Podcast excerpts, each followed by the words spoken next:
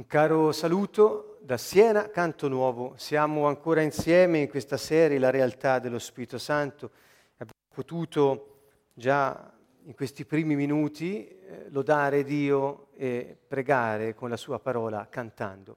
Questa sera continueremo il nostro viaggio attraverso la scoperta dei doni dello Spirito Santo, i carismi, in particolare quei carismi che per comodità di classificazione, se così si può dire, abbiamo chiamato carismi di ispirazione, e cioè dono delle lingue, interpretazione delle lingue e profezia. Dunque in, eh, siamo addirittura d'arrivo in relazione ai carismi che abbiamo trattato e di cui parla Paolo nella sua prima lettera ai Corinzi, però abbiamo già detto molte altre volte che Gesù stesso eh, disse che questi sarebbero stati i segni che avrebbero accompagnato coloro che avrebbero creduto. Dunque, in realtà, quando Gesù disse, quando crederete, questi saranno i segni che vi seguiranno, parlò dei carismi, e cioè disse che avrebbero parlato nuove lingue, avrebbero imposto le mani ai malati e questi sarebbero guariti, avrebbero cacciato i demoni nel suo nome.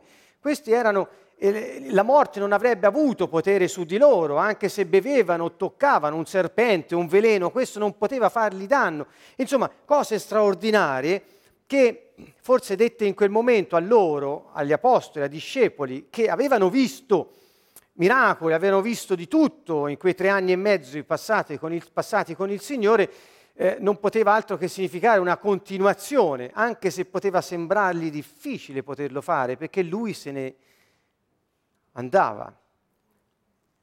Ebbene, cosa dire a noi allora? Cosa devono sembrare a noi questi inviti del Signore, lo Spirito Santo, attraverso un uomo, Paolo di Tarso, appunto ci ha ricordato che lo Spirito Santo distribuisce questi doni, questi carismi, così come li chiama lui molte volte, che servono a risolvere i problemi della gente e servono a manifestare, cioè rendere chiaro, rendere visibile al mondo che il re è tornato sulla terra per governarla attraverso i suoi figli. Ecco, questo è il senso, diciamo, generale di cui abbiamo parlato in queste sessioni che riguardano i doni dello Spirito Santo. Quindi questi segni sono, eh, diciamo, elementi che dicono a chi li vede che il regno dei cieli è presente. Gesù è venuto per riportare il regno dei cieli sulla terra, per restaurare gli uomini nel loro, nella loro posizione di dominio è venuto per ristabilire l'ordine che Dio aveva creato attraverso i suoi figli riconnessi a Lui per mezzo della fede in Gesù Cristo nella sua opera e dello Spirito Santo che viene ad abitare in coloro che credono in Lui. E quando agiscono, agiscono come uomini sulla terra, ma pieni di Spirito Santo e agendo manifestano non solo le qualità caratteriali del nostro Re, e cioè quelle, eh, la, la, sapienza, il, l'abbiamo, l'abbiamo, detto, quei doni che ci servono a sviluppare la, il, il, il, consiglio, l'intelletto, la conoscenza, eccetera. Questi doni ci aiutano a crescere per poi manifestare nel frutto dello Spirito Santo quelle caratteristiche caratteriali, e cioè la pace, la gioia, la mitezza, la pazienza, il dominio di sé, la fede, l'amore. Insomma, un modo di vivere diverso. Non solo questo, lo Spirito Santo quando si fa vedere, cosa pensiamo noi? Che lo Spirito Santo si faccia vedere come Dio potente? Certo, perché no? Di solito la gente taglia questo aspetto e si limita a considerare ciò che in fondo non sconvolge non turba il pensiero umano. Di solito è così. Quando qualcosa ti incrocia nell'ordine che hai pensato che è bene seguire, quello ti sconvolge. Allora se puoi lo togli di mezzo, lo elimini. Così fanno molti cristiani purtroppo, cercando di eliminare ciò che è scomodo, ciò che non ne segue un ordine razionale, perché produrre miracoli o guarigioni o parlare in una lingua strana dice ma a che serve? Lo vediamo ora a che serve, d'altra parte è un'esperienza, noi possiamo spiegarlo, Paolo ha, ha, ha dedicato capitoli della sua lettera a, ai Corinzi per spiegarlo, ma è un'esperienza. E quindi specialmente chi desidera fare esperienza dello Spirito Santo la farà, ma chi desidera solo capirla per avere un arricchimento intellettuale nel suo intelletto resterà confinato. Ecco, questo è il concetto fondamentale. I segni che Gesù ci ha detto ci avrebbero seguito sono segni che servono per credere dunque, per la gente che li vede. Non so, eh, voi vedete il padre dell'epilettico indemoniato in Matteo 9:24 quando dice eh, io credo, aiutami nella mia incredulità. Eh, voleva che cacciasse il demonio dal, dal figlio, ricordate questo episodio? Quindi è una cosa, il segno quando lo vedi stimola la fede, può stimolare la fede, è uno degli aspetti che dobbiamo tenere in considerazione. Inoltre i segni eh, sono per salvare, cioè ci portano alla salvezza, cioè ci fanno vedere che Dio è presente, il Re è sulla terra, presente in coloro che credono in Lui. E quindi hanno questa caratteristica di far, di far, vedere alle persone che veramente Dio non solo esiste, ma è presente, vive in mezzo a noi, dentro di noi che crediamo in Lui. Ed è per tutti, è gratuito. E ancora mostrano la sua gloria. Ricorderete l'episodio del cieco nato, quando Gesù ebbe a che fare con quest'uomo che era cieco dalla nascita e gli dissero, scusa, ma è cieco perché ha peccato lui hanno peccato i suoi genitori. Lui disse no, no, no, è, questa cosa qui non è né per l'uno né per l'altro motivo, ma per la gloria di Dio. E difatti poi lo guarì. E cioè il segno che lui fece era destinato a manifestare la gloria di Dio. E Gesù stesso disse che quelli che avrebbero creduto in lui avrebbero fatto cose anche più grandi. Quindi a questo si riferisce il Signore quando dice farete cose anche più grandi. Certo, molte cose, tra le quali i segni che ho fatto io li farete anche voi. Dette l'incarico a loro di farli e disse vi accompagneranno questi segni. Dunque non abbiate paura dei carismi, non vi vergognate dei carismi, non li trascurate. Perfino i corinzi che finirono un po' per abusarne, eh, non fu, furono, diciamo, rimessi nel giusto binario da Paolo con delle indicazioni particolari sull'uso dei carismi, su come non fare troppa confusione, perché di quello si trattava, ma non disse non li usate, no? anzi disse desiderate i più grandi, desiderate di averne. Io parlo in lingue più di tutti voi, disse come vorrei che tutti parlaste in lingue. Quindi l'eventuale problema che si manifesta da qualche parte, come oggi nell'uso dei carismi, va disciplinato, non va soffocato l'uso dei carismi stesso. Ed ecco perché noi ne parliamo, perché tutti possiamo comprendere quanto eh, Dio ci ha spinto, ci ha invitato, ci ha incoraggiato a usare questi carismi dopo che lo abbiamo incontrato. Dunque, eh, vi voglio leggere 1 Pietro 4.10 molto velocemente, qui per la par condicio che ormai va molto di moda, ho preso varie versioni, eh, eh ma eh, per farvi capire quanto possono essere diversi e quanto in fondo non rendono poi onore al testo greco che ho qui. Eh, 1 Pietro 4:10 dice ciascuno secondo il dono ricevuto, il dono ricevuto, no? E qui va abbastanza bene. Eh, lo metta al servizio degli altri, come buoni amministratori della multiforme grazia di Dio. Di quale dono sta parlando? Non si sa, del dono ricevuto. Questa è la versione CEI, ho qui la versione la nuova riveduta e parla, sempre lo stesso verso, dice come buoni amministratori della svariata grazia di Dio, la chiamano grazia, ciascuno secondo il dono che ha ricevuto, dono, lo metta al servizio degli altri. Hanno invertito dei termini. Il testo greco non è che contraddica eh, quello che hanno tradotto, va benissimo, ma è un po' più preciso. Ascoltate, dice ciascuno come ha ricevuto un carisma, con esso siano serventi l'uno gli altri, l'uno con gli altri. Lo ripeto, avendo come hai ricevuto un carisma, non, lo chiama carisma proprio. Ricorderete che nella prima lettera ai Corinzi Paolo usa il termine carismi sol, specialmente per il dono delle guarigioni. E quindi dice, avendo ricevuto, come avete ricevuto, un carisma, servitevi gli uni gli altri. con questo carisma che vi è stato dato. Con esso, come buoni amministratori di una varia, multiforme grazia di Dio. Quindi es- esercitare i carismi se è servirsi gli uni gli altri e è amministrare la multiforme grazia di Dio. Ecco che traducendo proprio dal greco troviamo il significato pregnante, carico di questo testo, cioè si riferisce ai carismi e quindi si riferisce ai doni dello Spirito Santo di cui stiamo parlando ormai da tempo.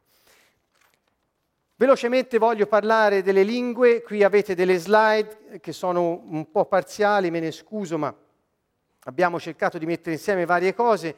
Il dono delle lingue.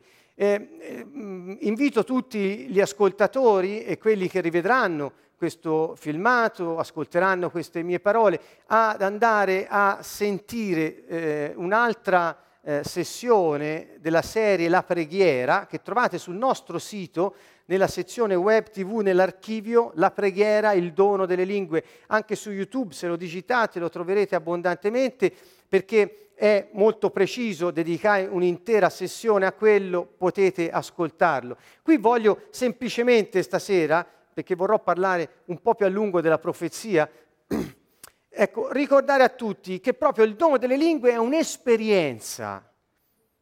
Ecco, è un'esperienza è qualcosa che ti succede, non è qualcosa che studi, che accetti o escludi perché la tua mente lo può accogliere o lo deve rifiutare secondo i suoi canoni. È un'esperienza cui ti porta la fede e l'azione dello Spirito Santo in te. Non so se sono riuscito a chiarirvi bene. Quando io ricevetti il battesimo dello Spirito Santo, non avevo idea di cosa potesse accadermi, o meglio, avevo sentito altri usare queste lingue strane, fare dei suoni strani. E mi domandavo, come si domandano tanti che sono all'ascolto, che vedranno questo video su YouTube o altro, si domandano ma che serve, non capisci ciò che dici, ma cosa stai facendo, non serve a niente. Cristiani, eh, domande di questo genere. Ebbene, io avevo le stesse domande. Quando arrivai lì e sentivo questa gente che emetteva questi suoni strani, io, eh, molto razionale, eh, proveniente da studi classici, greco, latino, filosofia, grande testa, quindi ero eh, immerso nella mia razionalità, nella mia logica, che non ho buttato alle ortiche, grazie a Dio è una cosa importante, ma l'avevo messa al di sopra di tutto perfino di Dio, perché secondo me ciò che era logico era accettabile, ciò che non era logico non era accettabile. Non avevo fede ancora, per cui Dio non era in fondo accettabile. Ecco tutto quello che lui dice, vi succederà questo, caccerete demoni, parlerete e la gente avrà fede in me, ma per me erano cose impensabili, roba dal libro eh, stampato, che, come una storia vecchia. Insomma, sto rendendo l'idea perché molti sono passati di qui. Ebbene, quando invece lo Spirito Santo mi toccò, perché io dentro di me avevo il desiderio di, di fare esperienza di Lui, e questo fatto di sentire questa gente, mi sembrava molto strani, eh, ma in fondo, nel mio cuore, lo, lo, lo confesso, lo rifiutavo con la mente, ma nel cuore, e forse parlo di emozioni, sentimenti, non lo so, ma avevo il desiderio di farlo anch'io, non so perché, perché mi sembrava un bel modo di cantare al Signore, un bel modo di esprimere dolcezza verso di Lui. Questo era il sentimento che avevo. E mi accostai con questa eh, doppia situazione dentro di me la mia mente rifiutava, ma il mio cuore in qualche modo in fondo ci sperava. Ecco, quindi avevo la mente, la, la logica e la speranza che stavano contrastando. Come dire, la speranza non è logica, a volte no. Ebbene, quando mi accostai a questo, successe qualcosa in me che non produssi io, che non avevo studiato sui libri qua, sulla quale cosa non mi ero interrogato ponendo mille domande, mille dubbi, mille questioni e eh, eh, così disprezzando o, eh, coloro che lo facevano. Avevo questo desiderio. Ebbene, questa esperienza arrivò. Questa esperienza arrivò su di me, e dico su di me perché fu come fossi investito dall'alto di una potenza. Capisco le parole che disse Gesù prima di andarsene, verrà una potenza dall'alto, sarete, sarete colpiti da questa potenza dall'alto e mi potrete essere testimoni. No? E io proprio avvertii questa potenza. Che cosa ho avvertito? Una cosa fisica, una cosa emotiva? Non lo so. Non lo so, fatto sta che mi travolse un turbine di qualcosa che mi cambiò completamente l'esistenza.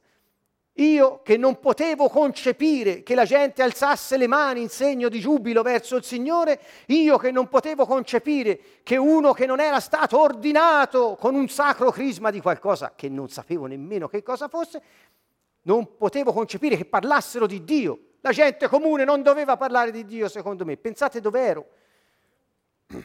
Per gente comune intendo che non erano quelli eh, eh, eh, con il bollino blu. Elimino riferimenti a prodotti eh, pubblicitari. Ecco, e mi investì qualcosa, un vero ciclone, e cominciai a emettere dei suoni, vi assicuro che non ero io che decidevo di farlo, sebbene io avessi deciso di essere disponibile. Questo è fondamentale. Decisi di essere disponibile, ma non ero io che decidevo come... Mo- Era come se Dio mi avesse detto, hai il desiderio, me l'hai chiesto, sei pronto e disponibile, ti faccio vedere che io posso avere il controllo di ogni situazione, perfino delle menti più cocciute. Ebbene, questo accadde perché iniziai ad emettere suoni, a muovere la bocca, a muovere la lingua, in un modo straordinario che io non saprei ridescrivere, non saprei rifare, non saprei come è successo. Fatto sta che è successo. Dirai, ma questo non è niente, perché conta il cuore, conta la giustizia, conta la vita che fai. Certamente, dopo è venuto tutto questo, ma quello fu un segno per me, una cosa iniziale che mi riempì di stupore, perché dissi, Dio, se io gli dico fallo, lui lo fa quindi c'è, è veramente presente. Quando io pensai, Dio agisce perché io gli ho dato il, il via libera. Per me fu un, una cosa epocale. Ero stato disponibile a mettere la mia logica, la mia intelligenza sotto la sua responsabilità, non più la mia. E questo aveva prodotto in me che cosa? La prima cosa, un segno tangibile che tutti poterono sentire, tanto vero che eravamo io e Fabrizio, in quel luogo c'erano migliaia di persone e, e insomma fu un evento. Ve lo dico, oggi a distanza di 11 anni ancora se ne ricordano. Insomma, fu un evento, un evento che toccò noi e tutte le altre persone. Successe qualcosa di eccezionale. E il primo segno che ci fu dato fu parlare una lingua strana. Iniziai a cantare in un modo strano, iniziai a parlare in un modo strano, una cosa inaudita. Questo mi convinse che Dio era più grande di me. Questo mi convinse che io non ero il re di me stesso. Questo mi convinse che io non avevo un regno se non quello di Dio da amministrare per conto suo. Pensate, quindi perché denigrare questo dono? Per me è stato fondamentale, non deve essere così per tutti, eh? ognuno ha il suo modo e la sua storia, ma abbiamo questa possibilità, perché dobbiamo parlarne quasi male? Parlo ad alcuni cristiani che lo fanno costantemente. Quindi aprite il vostro cuore, è una lingua data dal cielo, è un modo di esprimersi, guardate quell'altro video, che vi aiuterà molto, è un modo di esprimersi balbettando. E allora dice, ma non capisci quello che dici? E allora se Dio dice di farlo e Dio me lo fa fare perché io non lo decisi da me cosa dire, come muovermi, e allora che c'è di strano se Dio mi fa fare una cosa strana per la logica, ma che produce segni duraturi che cambiano una vita? Perché devo oppormi a questo? È la lingua data dal cielo, dallo Spirito Santo, a ogni credente, ogni credente può esercitare questo. O come vi ho detto, per me è una prova iniziale che un cittadino del regno dei cieli è pieno di Spirito Santo. È un segno iniziale. Per me fu così. È un modo di comunicare con il Padre. È un modo per lodarlo e per avanzare richieste personali Se ne può fare, come vedete nella slide, un uso privato. Paolo dice a un altro la varietà delle lingue. Ora vengo anche al concetto di varietà, che così almeno lo, lo, lo chiariamo. Um, quando, non so se avete mai sperimentato questo, per voi che esercitate il dono delle lingue, dovunque andate, quando sentite un altro che prega nel dono delle lingue, che esercita le lingue, ti senti a casa. È, come dire, è del mio paese. Eh, mi capitò questo molti anni fa, ero in Inghilterra e ci fu un disguido con gli, con gli aerei, non potevo tornare, ma sarà 20-25 anni fa anche. Non potevo tornare in Italia perché c'era un, un problema tecnico, ero un po' perso e, e, l'inglese non lo capivo tanto bene, allora non sapevo cosa fare. Ero eh, in questo grande aeroporto di Londra e ero smarrito, perso. A un certo punto sentii nel mezzo alla folla qualcuno che disse Maremma, ma si fa ritardo. Ora capite bene, sentire Maremma, ma si fa ritardo, a Londra non poteva altro che essere un senese. E, quindi io mi sentii a casa, dissi ce n'è uno dei nostri, e sicché cominciai a cercarlo tra la folla finché non lo trovai e l'unione fece la forza. Riuscimmo con l'inglese di due a mettere insieme qualcosa e a trovare la soluzione. Così dal 2000 mi capita ogni volta che dovunque sono sento qualcuno che prega, che canta, che parla con le lingue dello Spirito Santo e dico c'è qualcuno del mio paese, intendo il regno dei cieli, qualcuno di casa, no che chi non prega nelle lingue ma crede in Gesù Cristo non sia di casa, però c'è qualcosa, come dire, parla la lingua nazionale, ecco, parla la lingua nazionale. E quindi perché non farlo tutti? Paolo è chiaro, il dono delle lingue ci serve, dopo vengo all'interpretazione, per pregare in accordo con la volontà di Dio, per esempio, vedete Romani 8:26, guardate, vi dico, perché non farlo? Perché ci sono i buoni motivi, è scritto nella Bibbia, è scritto nel, nel, nel, nel Nuovo Testamento, leggete, allo stesso modo anche lo Spirito viene in aiuto alla nostra debolezza perché nemmeno sappiamo che cosa sia conveniente domandare, lo sap- ma lo Spirito stesso intercede con insistenza per noi, con gemiti inesprimibili. Noi non sappiamo cosa dire, cosa domandare, quando intercedi, quando chiedi per te, non lo sai a volte, non hai parole. E allora che fai? Prega in lingue, dice, con gemiti inesprimibili. Lo Spirito Santo intercede con insistenza per noi. Quindi questo è già un esempio del perché è utile, ma certamente ce lo dice il Signore. Ancora qui va bene, stimola la fede. Vedete, pregare mediante lo Spirito Santo è fatto riferimento a questo, alla preghiera spirituale. Pregare nello Spirito, nel linguaggio neotestamentario, vuol dire pregare nello Spirito vuol dire pregare in lingue. E quindi stimola la fede. Costruite il vostro edificio spirituale sopra la vostra santissima fede, pregate mediante lo Spirito Santo. Um, possiamo andare avanti, sono solo alcuni esempi. È un segno di connessione con il regno. Perché ho messo questo? Perché, vedete, questi saranno i segni che accompagneranno quelli che credono. Nel mio nome scacceranno demoni, parleranno lingue nuove. Allora, su questo si scatenano e si sbizzarriscono tutti i vari eh, mh, possibili indirizzi cristiani.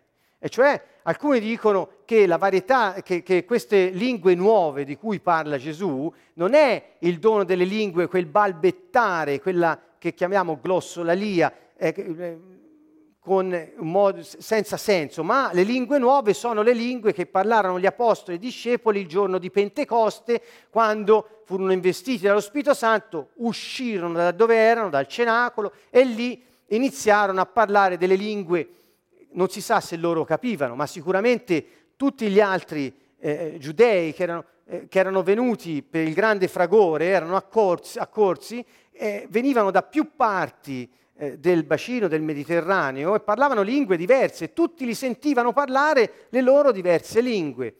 Quindi qualcuno dice, ma non è quel balbettare insulso senza motivo che è il dono delle lingue. Il dono delle lingue è parlare una lingua che gli altri possono capire, ma che te non hai mai studiato, non conosci, eccetera. E va bene, e anche questo vi dico. Vuoi, vuoi, vuoi, vuoi un esempio?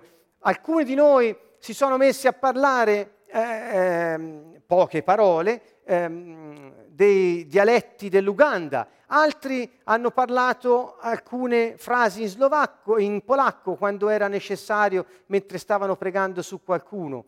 A me è capitato più volte, quindi ne sono testimone e, e lo dico eh, con estrema eh, tranquillità e fiducia, eh, non, recente, non, molto tempo fa eh, ebbi un, eh, un, incontro con una persona, un, eh, un arabo, un arabo che era steso a terra, nessuno lo soccorreva. E quindi andai a soccorrerlo e, e tirai su quest'uomo giovane, però disperato. Eh, era anche un po', come si dice, bevuto. E quindi era, ah, non, stava in piedi e parlava, però eh, lui stesso ammise che aveva bevuto. Insomma, lo portai su una panchina, cominciamo a parlare, era disperato perché non poteva mandare i soldi a casa per i figli, perché non potevano comprare i libri e perché la moglie era sola senza soldi e io come faccio, nessuno ha comprato la mia roba e si aprì in modo eh, particolare. Al che io gli dissi eh, a un certo punto, eh, gli dissi, e, e, lui poi si mise giù così, gli dissi posso pregare per te? E lui ehm, non mi rispondeva. Eh, gli dissi, senti, io sono cristiano, gli dissi, eh, e lui mi disse, lo so, e io sono musulmano, mi disse, e io dissi va bene, ma posso pregare per te, e lui eh, non disse niente, rimase, rimase, così, era silente. A quel punto io iniziai a parlare, eh, eh, a discorrere con le lingue eh, di cui si parlava fino ad ora, con il dono delle lingue. Ebbene, a, a, con mia meraviglia lo dico perché veramente, come ho cominciato a parlargli, quest'uomo ha alzato la testa, ma guardate, mi ha detto, sì, Dio è uno solo. Il Cristo esiste, ma Dio è uno solo. Cioè mi stava rispondendo a quello che io stavo dicendo in una lingua che io non conoscevo.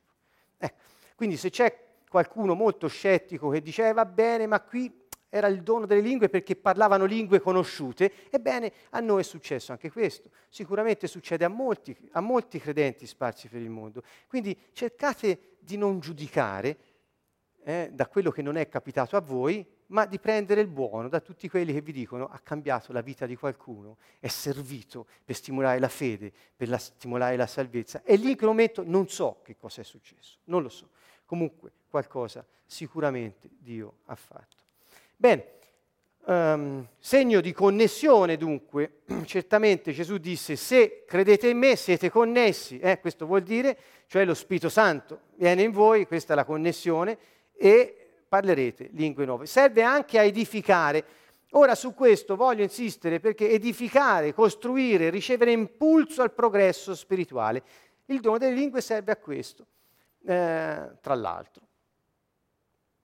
Quindi questo riferimento 1 Corinzi 14, 4, 5, andate a vederlo. Eh, quindi quando uno si mette lì nel suo eh, nella sua preghiera privata, oppure anche se siamo tanti, ma ognuno prega per sé il Signore, e, e cosa stai facendo? Eh, stai, sei intento all'edificazione, alla costruzione, a ricevere impulso al tuo progresso spirituale.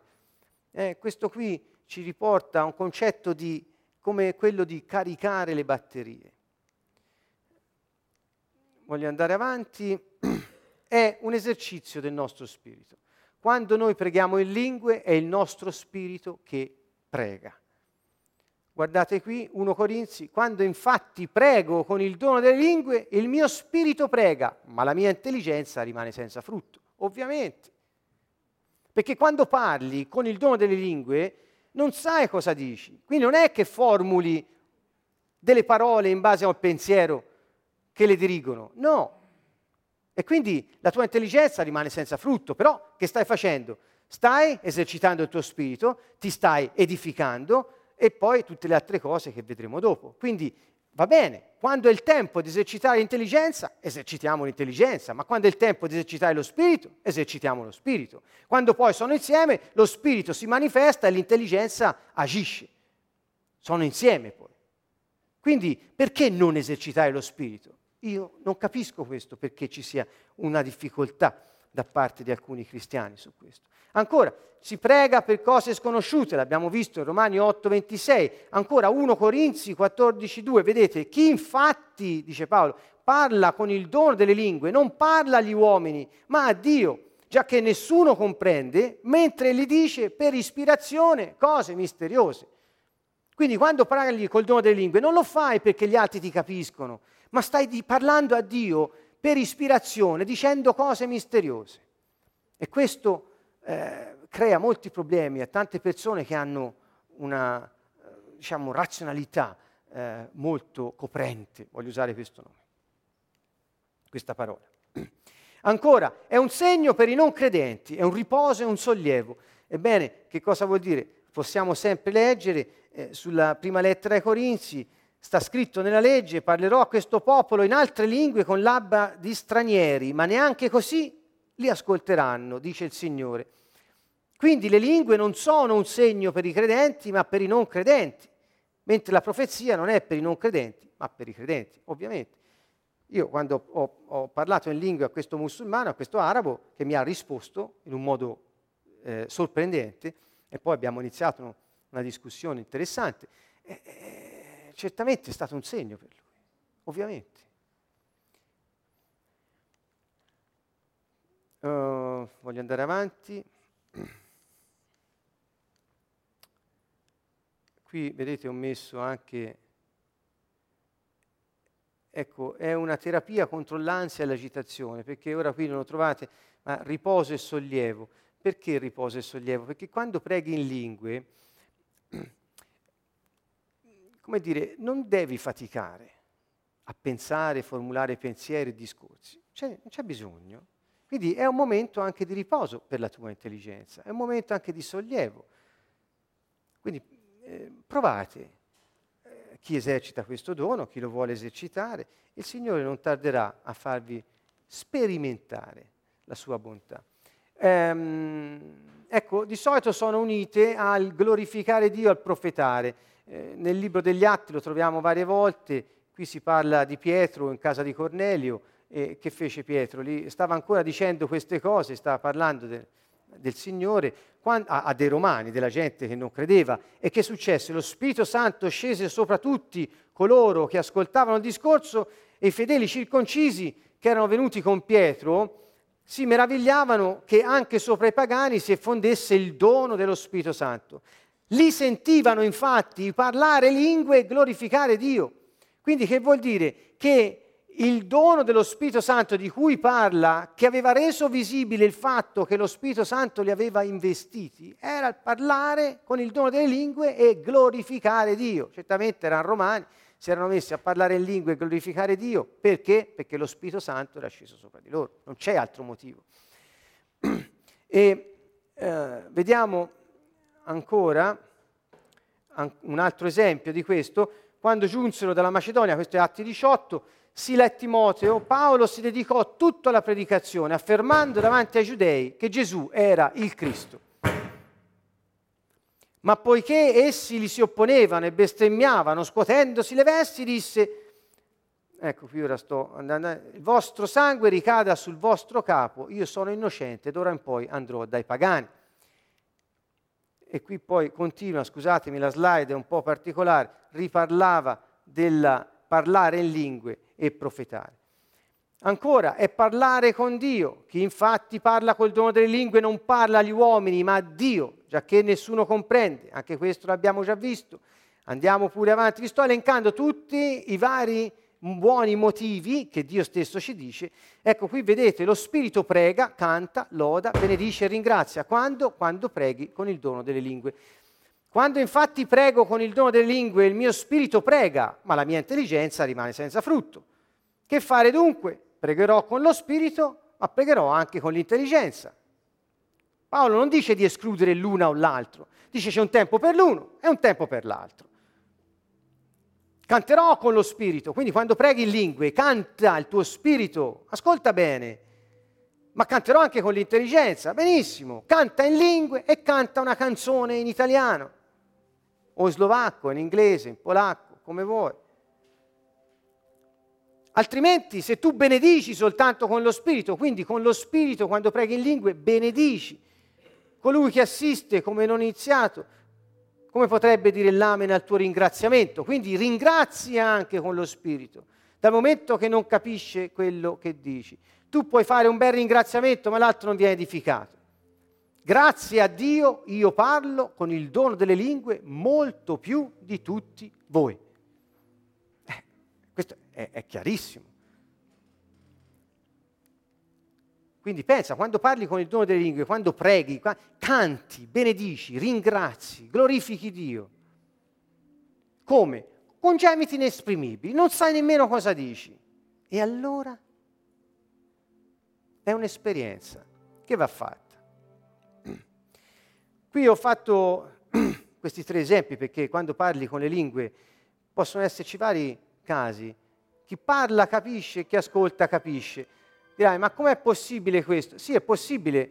Fabrizio lo fece in Kenya, eravamo a Nairobi, non sapeva l'inglese, era a tavola con me e iniziò a parlare in inglese con il, il, quello che gli era accanto. Io mi girai e dissi, ma incredibile.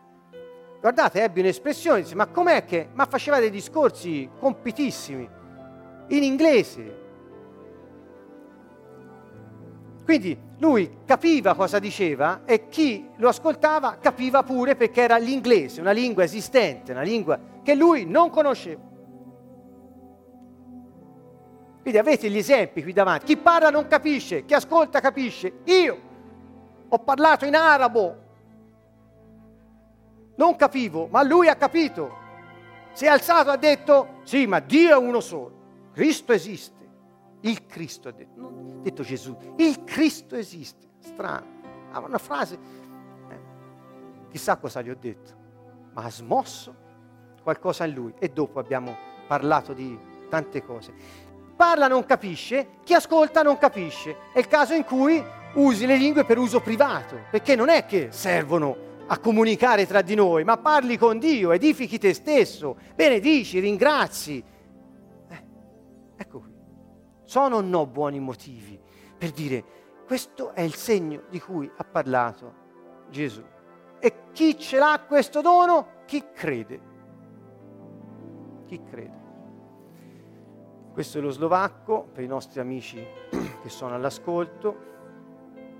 Quando questo dono è usato in un'assemblea e non è usato per edificare singolarmente le persone che si rivolgono a Dio e nella lode parlano con il Signore, ma proferiscono un discorso in lingue quasi rivolto agli altri, allora è un, è un uso del dono diverso, e cioè occorre l'interpretazione, ecco l'altro dono, l'interpretazione delle lingue. Dio darà l'interpretazione di ciò che hai detto, non la traduzione, l'interpretazione, cioè qualcuno aprirà bocca e inizierà a dare il senso di ciò che è stato detto in lingue prima. E quel senso è il senso di una profezia. Qualcuno dirà, ma scusa, ma perché Dio deve fare queste cose? Fa parlare uno una lingua strana, un altro deve interpretare, non può far parlare subito nella lingua che si parla in quell'assemblea. Ma io non ho una risposta. Mi viene da pensare che a Dio piace che tutti partecipiamo mi viene a pensare che a Dio piace che si stimoli la fede. E comunque questo è quello che è scritto ed è quello che è accaduto a noi e che accade regolarmente a noi. Quindi vi, vi dico, se non l'avete mai sperimentato, è per tutti quelli che credono.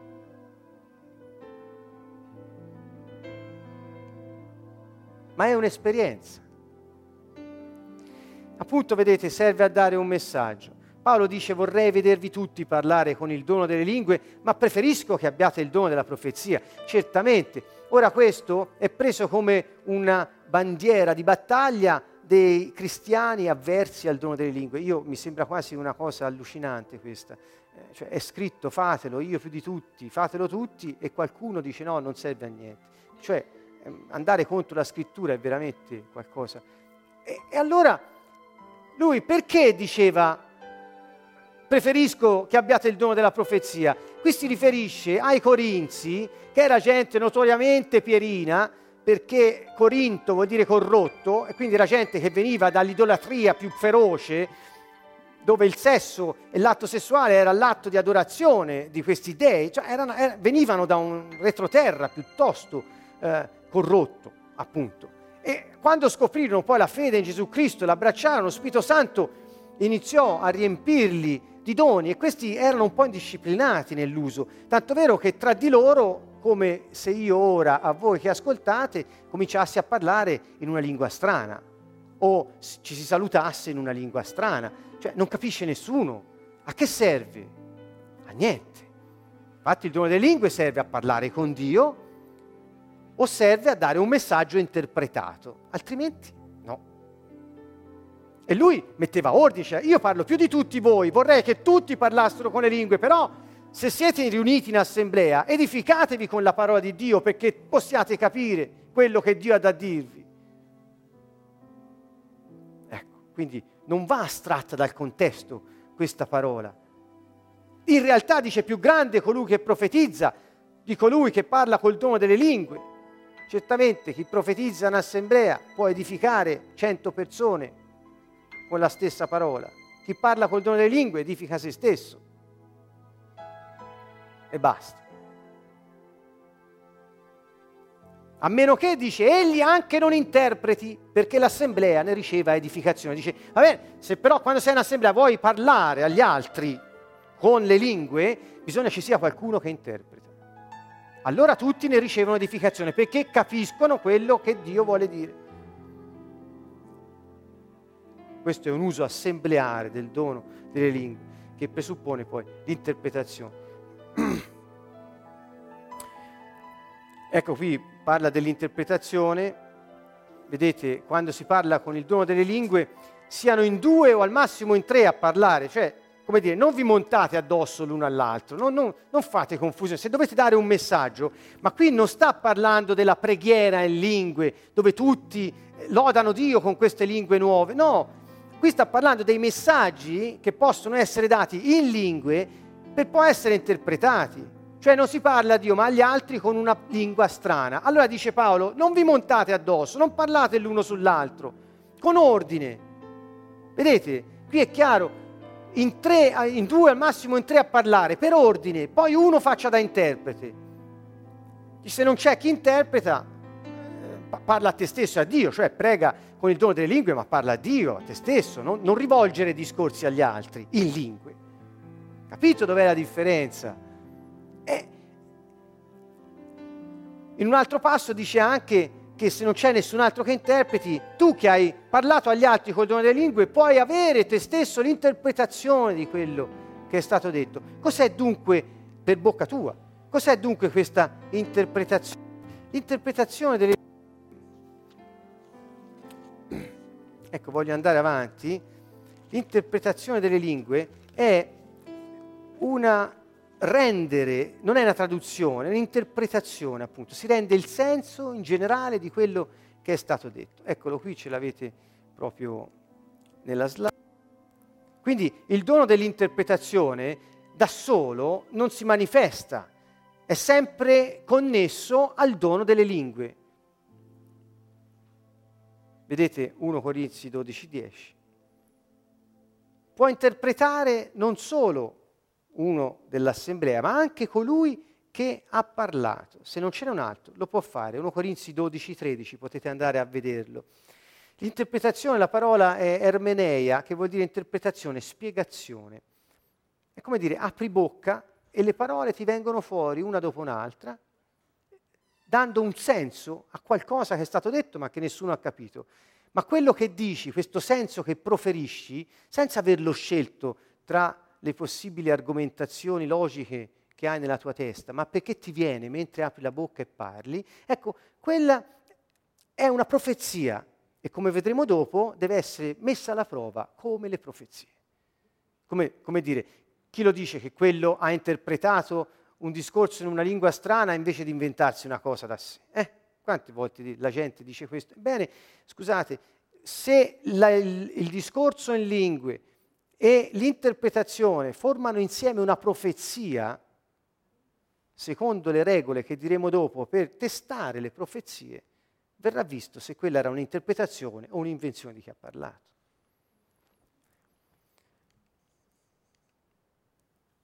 Non è una traduzione, rende comprensibile la lingua proclamata, dipende dal dono delle lingue. Queste sono le tre cose principali. Bene, chiudiamo ora l'ultima parte di questa sessione dedicata al dono della profezia. Che cos'è la profezia? È un messaggio da parte del Re Signore che viene dato in modo soprannaturale, in una lingua comprensibile, perché è la lingua che si parla nell'assemblea dove viene proferita, in un linguaggio appunto terrestre, conosciuto da chi parla e da chi ascolta. Quindi la profezia è io che parlo, voi che ascoltate, io dico qualcosa che è Dio stesso che mi ispira a dire ed è un messaggio che lui vuole dare e lo dà attraverso un uomo. Perché? Perché gli uomini che ascoltano hanno orecchi, hanno un cervello hanno, per sentire, per capire e quindi ci vuole uno che come loro possa dargli eh, questi eh, messaggi. Uno dirà va bene, eh, ci, sono, ci sono vari altri modi in cui Dio può agire. Ok, ma Paolo stesso ci avvisa, dice la profezia è un dono grande, perché capite, quando uno profetizza, e vedremo che cosa vuol dire, in una volta sola può edificare centinaia di persone. E di solito, siccome è un dono di ispirazione, quando dice una profezia, la gente nel cuore riceve qualcosa di più di quello che ha sentito. Quelle parole portano di più di quello che noi possiamo capire. È qualcosa di miracoloso che accade. Quindi è, tra l'altro, vorrei precisare questo, la profezia è una conferma di informazioni già date. Questo è il nome profeteia che viene usato nel Nuovo Testamento per indicare il termine profezia usato da Paolo. È, vedete, un messaggio del re dato in modo soprannaturale, eccetera. Questo ve l'ho appena detto. Quindi Dio vuole comunicare con gli uomini e lo fa attraverso altri uomini, come dando loro un dono particolare perché possano essere comprensibili le parole di Dio. E quando toccano gli altri qualcosa di più di quelle parole, viene raccolto da loro. È un potere autorizzato dal re che dà informazioni ai cittadini del regno. Queste informazioni, ascoltate, questo linguaggio vi sia comune, vi prego, in questo momento. I cittadini del regno dei cieli siamo noi che crediamo in Gesù Cristo e che eh, siamo sottomessi alla sua sovrana autorità e siamo la dimora del suo spirito su questa terra. Quindi a noi, cittadini del suo regno, eh, Dio ci dà un potere autorizzato di dare informazioni agli altri. Queste informazioni sostengono e incoraggiano i concittadini nella vita del regno. E cioè sono messaggi, informazioni utili alle persone per poter continuare a vivere nella giustizia del Re, per poter godere del regno dei cieli che ci è stato dato. Quindi è un messaggio, la profezia fondamentalmente di incoraggiamento, di edificazione, di conforto. Subito quando si parla di profezia tutti vanno a pensare alla predizione del futuro. Ascoltate, la profezia può riguardare fatti futuri, ma il contenuto è un incoraggiamento, una esortazione, una consolazione, un conforto. Ecco qui serve a ricordare inoltre che il re ha il controllo, nonostante le difficoltà del momento. Quante volte vi sarà successo senza saperlo, che avete profetato. Quante volte? Appunto Dio solo lo sa. Perché aprendo la vostra bocca, quando qualcuno è in una crisi, è in un problema, e apri la tua bocca e lo conforti, lo consoli, lo esorti, lo incoraggi, gli dai speranza.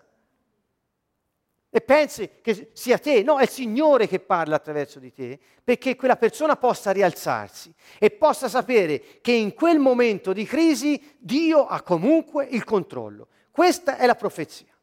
In qualsiasi momento Dio ha il controllo. La profezia serve anche a riprendere, a richiamare all'ordine, a richiamare sul giusto binario. Perché? Perché Dio ha il controllo. Questo è il fine. Il fine non è indovinare cosa succederà domani, il fine non è perché non è, sem- non è sempre questo, cioè il futuro. Eh? Qui si tratta di dare messaggi di edificazione, cioè che costruiscono la persona, che la tengono su, la sostengono, la incoraggiano. E ascoltate ancora, la profezia, siccome ha essenzialmente il carattere dell'incoraggiamento, il coraggio va con la speranza, non con la fede. Questa è una cosa richiederebbe un po' di tempo a spiegarsi, forse un'altra volta. Il coraggio va con la speranza, quindi quando profetizzi è come se tu liberassi la speranza nella persona che nonostante quello che sta succedendo o che lei sta, o lui sta facendo di sbagliato, Dio ha il controllo e la speranza inizia a liberarsi dentro di lui o dentro di lei, così che ha il coraggio di osare vivere come vuole Dio di nuovo. Questa è la profezia. Profetare non vuol dire andare da uno e sciorinare a memoria brani della Bibbia. Profetare non vuol dire indovinare cosa succederà domani. Profetare non vuol dire, non so nemmeno quali altri esempi fargli. Profetare vuol dire far sapere alla persona che Dio ha il controllo e risvegliare la speranza nel cuore di ogni uomo abbattuto dalle circostanze della vita o caduto a causa del peccato. Questo. Quante volte l'avete fatto? Quante volte? Senza saperlo? Quante volte? Dirò di più, e lo dico per la mia esperienza, quella di Fabrizio e di altri che abbiamo condiviso, quindi è molto limitata, è molto limitata ma il più delle volte la profezia avviene quando non ce ne accorgiamo neppure. Cioè non è che dici, ti metti lì e dici ora profetizzo, eh, e fai un bel respirone, petto in fuori, spalle larghe e giù e dici qualcosa per salire sul podio. No, no, non ha niente a che vedere con questa roba. Questa roba da baraccone. Il messaggio del re per i suoi cittadini viene passato in un modo naturale perché Dio vive nell'uomo. È nel colloquiare normale, nemmeno te ne accorgi. Così avviene, abbiamo spiegato per i doni la parola di conoscenza. Tante volte parli con uno, ma eppure mi sembrava, scusa, eh, mi sembrava fosse così. Mi sembrava che tua moglie fosse incinta. Non so perché l'ho detto, ma mi sembrava così. E poi va a casa e la moglie gli dice, sai caro, sono incinta. Ecco, queste cose sono successe perché, non so, Dio dà un segno, capito? È nel vivere normale che Dio si manifesta, non nell'esasperazione e nell'ostentazione di qualcosa di eclatante. Bene, possiamo andare avanti. Allora, lo scopo della profezia, ve l'ho già anticipato largamente, ma se lo vedete scritto forse vi rimane ancora più. Vedete 1 Corinzi 14:3, Paolo dice, chi profetizza invece parla agli uomini per loro edificazione, esortazione e conforto. Sono andato a vedere i termini che usa il testo greco quando parla di edificazione, esortazione e consolazione, ebbene in tutte e tre le parole greche ricorre quasi sempre in due, mi sembra sicuramente, il concetto dell'incoraggiamento. Quindi essenzialmente è questo, risvegliare il coraggio e la speranza nelle persone. Quindi quando profetizzi che fai? Edifichi, esorti e consoli. Questo è profetare. Qualcuno che scoperto il Signore, accolto il Signore, sottomesso al Signore, inizia a vivere nello Spirito, il suo Spirito si apre, inizia a esercitare il suo Spirito, inizia a essere desideroso di vivere nella giustizia, di godere del regno del Signore. E andando in giro per questa terra, lavorando, facendo figli, avendo famiglia, tutto normale, vive nello spirito. E quando va a giro, che cosa fa? Improvvisamente le persone vengono da lui o da lei e gli aprono il cuore, gli raccontano i suoi problemi, gli chiedono consiglio. Perché? Non c'è da domandarselo. Perché lo Spirito Santo attraverso di te poi eserciterà ti farà esercitare, scusate, questi doni affinché quei messaggi di Dio possano raggiungere queste persone. Quindi è Dio che ti manda persone che hanno bisogno di Lui attraverso di te. Non abbiate paura, non vi vergognate dei carismi, non abbiate paura e non vi vergognate dei carismi. Istruzioni per l'uso. Paolo dice, tutti infatti potete profetare, una alla volta, perché tutti possano imparare ed essere esortati. Guardate, tutti potete profetare. Io anche prima ho detto, guardate, il dono delle lingue è per tutti. Profetare, Paolo dice, è per tutti. Ci sono invece vari indirizzi cristiani, uso sempre questo termine perché è, è più preciso, che dicono no, no, no, no, no. Chi, chi è profeta è profeta, non può non può, o se non parla in lingue è profeta, ma non parla in lingue, chi, chi fa guarigioni non può fare il profeta, chi, cioè dividono proprio. Va bene. Allora, perché dice tutti potete profetare? Perché la nostra esperienza è questa? Perché la nostra esperienza è che tutti quelli che lasciano andare al Signore, al suo controllo e non a quello della loro testa, parlano in lingue? Perché? Ma è chiaro, l'abbiamo detto all'inizio di queste sessioni, perché lo Spirito Santo dona personalmente i suoi doni a ciascuno come vuole. Li dona a ciascuno personalmente, lui in persona viene a dartelo. Quando? Quando è utile. Dunque, se in un momento è utile che tu eserciti la profezia, profeterai. Se è utile tu porti guarigione, si manifesterà il carisma di guarigione. Se è utile che cominci a cantare in lingue perché c'è un musulmano deve capire qualcosa, un segno, canterà in lingue. L'utilità, la praticità di Dio, la quotidianità della sua vita con noi e in noi attraverso di noi ci rende straordinari e straordinariamente semplici. Non vi vergognate dei carismi, anzi desiderate di averne e desiderate i più grandi Aprite il canale a Dio, apriteli il canale, sono segni e sono atti di giustizia che Lui esercita perché noi amministriamo la sua grazia con il carisma. Chiudiamo con queste brevi parole sulla profezia, vedete sempre sullo scopo, ci convince che Dio è presente quando, se- quando senti una profezia ti, ti tocca, Dio è presente, leggetelo, 1 Corinzi 14, 24, 25. Andiamo avanti. Ecco qui, istruzioni per l'uso. La profezia deve essere confermata da chi la dà e da chi la riceve. Che vuol dire? Vedete, conferma cose già sapute.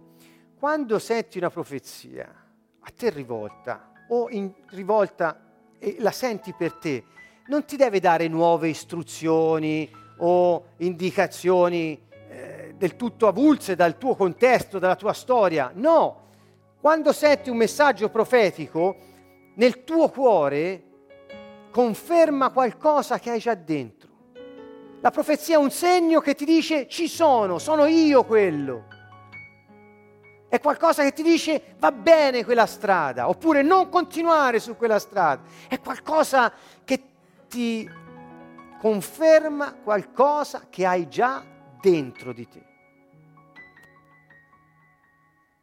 Quindi se qualcuno viene e ti dice io sono un profeta, già questo può creare dei problemi. Allora e dice ora profetizzo per te, già questo può diventare un problema perché Dio si manifesta nella normalità della quotidianità della nostra vita, come ho detto prima, e ti dice delle cose che te non, non confermano niente di quello che hai dentro. Lasciate stare. Quindi vedete, non nuove istruzioni, non sono nuove istruzioni. Rivolta alla mente, perché chi riceve deve capire, si può avere attraverso un insegnamento. La profezia può venire con un insegnamento, un insegnamento profetico, lo chiamano così. Cioè, se un insegnamento tocca il tuo cuore, conferma desideri anche nascosti che avevi, li tira fuori e ti conferma che c'è una strada che devi percorrere ed è quella che volevi percorrere, anche se lo negavi a te stesso. Quello è un messaggio profetico. La profezia non deve essere disprezzata. 1 Tessalonicesi 5, 19, 20 dice non disprezzate le profezie, perché è Dio che parla. Mettila alla prova, non accettare automaticamente, mettila alla prova, domandati, mi conferma qualcosa che ho dentro? Per esempio, quella è una buona prova. Ancora, è data con libertà. Chi dà la profezia deve essere libero di parlare quando vuole e libero di parlare. Quindi deve essere anche un momento favorevole. Quando c'è disordine, qualcuno inizia ad urlare, a cosa... io ho visto anche delle cose, non è, Dio agisce con ordine, nella calma, nella tranquillità della, della situazione, c'è un momento favorevole perché tu possa parlare, se sei in assemblea. Se sei con un'altra persona, questa libertà di cui ho scritto qui è questo, magari ti sta aprendo il suo cuore, stai parlando, ti chiede un conforto e, e te ce l'hai, però vedi che ancora non è il momento, chiede a Dio, dammi un segno, dammi il semaforo verde. Questa persona inizierà a dire qualcosa che ti dà modo di confortarlo per il messaggio che avevi da parte del Signore. Quindi la persona parla perché le condizioni sono adatte, è libera di parlare ed è libera di scegliere quando. Non ti forza, non è che è un messaggio che per forza devi dirlo, per forza, se no, no, no, scegli. I doni dello Spirito non sono mai qualcosa che ti forzano. I doni dello Spirito sono lì. Se sei disponibile, li eserciti, altrimenti limiti Dio. La scelta è tua. Ma non ti costringono, Dio non costringe, lo Spirito Santo non costringe, noi costringiamo Lui. Quando non gli diamo via libera. Lo Spirito Santo non costringe, ti rispetta e agisce nella piena collaborazione con te. Chi la riceve usi la usi con autocontrollo e ancora deve essere giudicata dalla comunità quando è data in assemblea. Ho sentito delle volte le persone dare messaggi che non erano profezie, perché magari erano aspri rimproveri, con parole dure, non dure alla Geremia, parole quasi volgari o, o, o di minaccia al di fuori della gentilezza dello Spirito Santo. Perché lo Spirito Santo anche quando ti riprende è gentile, perché rispetta la tua libertà. Quindi dov'è il limite? Il rispetto della tua libertà. Quello è il limite. Inoltre, vedete, se è rivolta al futuro, deve avverarsi se non si avvera non era una profezia. Quindi sono varie istruzioni per poter comprendere dove siamo. Um, non deve riguardare neppure delle notizie curiose, mm, vedete, non deve comandare qualche cosa, fa questo, fa quello, no, Dio non fa, Dio ti invita, se poi scegli, scegli, se non scegli non lo fai. Ma Dio ti invita, non comanda, non corregge con asprezza, non deprime, non umilia.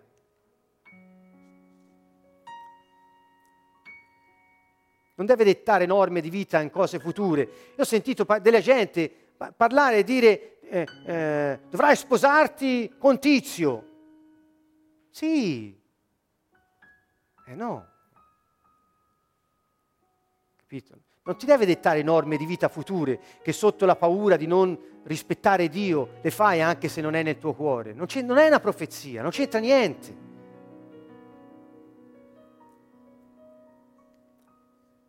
E ancora, non deve guidare, ti deve indicare una strada che se vuoi la scegli. e quando l'hai scelta è il Signore che ti guida. Altre cose, predicare, sgridare, criticare. Se vedete queste cose, eh, avete delle istruzioni per l'uso e quando le ricevete sapete dove, come fare, come, come ascoltare. Vedete, qui concludo, tutte queste cose, dice Paolo, l'ho citato prima, le compie l'unico e lo stesso Spirito che distribuisce personalmente a ciascuno come vuole. Guardate questa parola, personalmente, l'ho messa in grassetto, in tutte queste traduzioni che mi tocca trovare per metterle a confronto, perché non ce n'è una uguale all'altra, eh, eh, non c'è non c'è personalmente. Nel testo greco sì, ma l'hanno tutti omesso. Non so perché, forse, forse per, non lo so. Se hai fatto esperienza dei doni dello Spirito, capisci cosa vuol dire. Probabilmente se non ne hai fatto esperienza ti sembra una cosa inutile mettercela. Non so, questa è l'unica spiegazione che io mi do. Personalmente vuol dire che è Lui, lo Spirito Santo, Dio stesso in te, che personalmente ti dà una delega di potenza. Ti dà una delega su questa terra perché tu possa manifestare Lui, la sua potenza, la sua natura, i suoi messaggi, le sue opere di bene e tu possa portare a tutti la visibilità dell'azione dello Spirito Santo. Ricordate, il carisma è dato per ciò che è utile, è legato all'utilità. Utilità. Quindi non è un problema di uh, misticismo, di... è legato all'utilità. Aspettatevelo, in ogni momento, in ogni momento. Io mi aspetto che quando un dentista ha qualcuno sotto le mani e non sappia dove metterli, attraverso l'intuizione Dio dia a quel medico parole di conoscenza. Io me l'aspetto. La, la praticità di cui parlo è questa. Io ho avuto un dentista che, non sapendo dove mettere le mani per un mio dente, finalmente si convinse a dire prego per te. Mi mise le mani in testa e mi passò il mal di denti. Eh. Beh, questo dentista è qui tra noi. È, è pratico Dio, è pratico, è pratico. Quindi no, non vi vergognate dei carismi. E se avete resistenze, abbattetele, perché è Dio che vi invita. Desiderate i carismi più grandi. E Gesù disse, questi segni vi accompagneranno. Lasciate che Dio si manifesti attraverso di noi, che siamo suoi figli.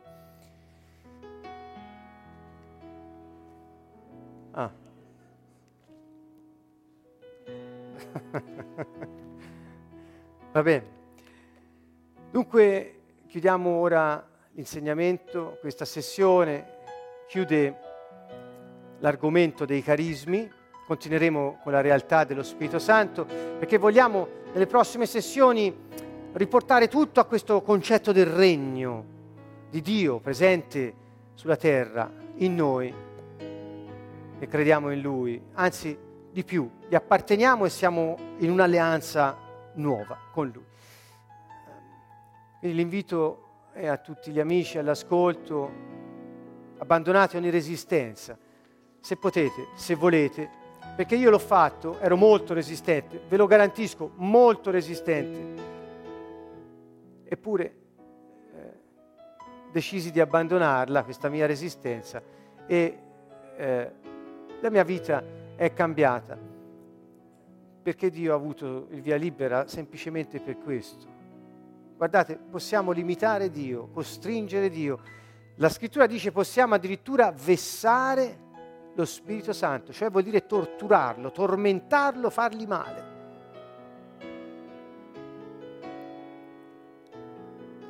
Lasciate che lo Spirito Santo si muova attraverso il vostro spirito vostra anima e il vostro corpo. Possiamo pregare.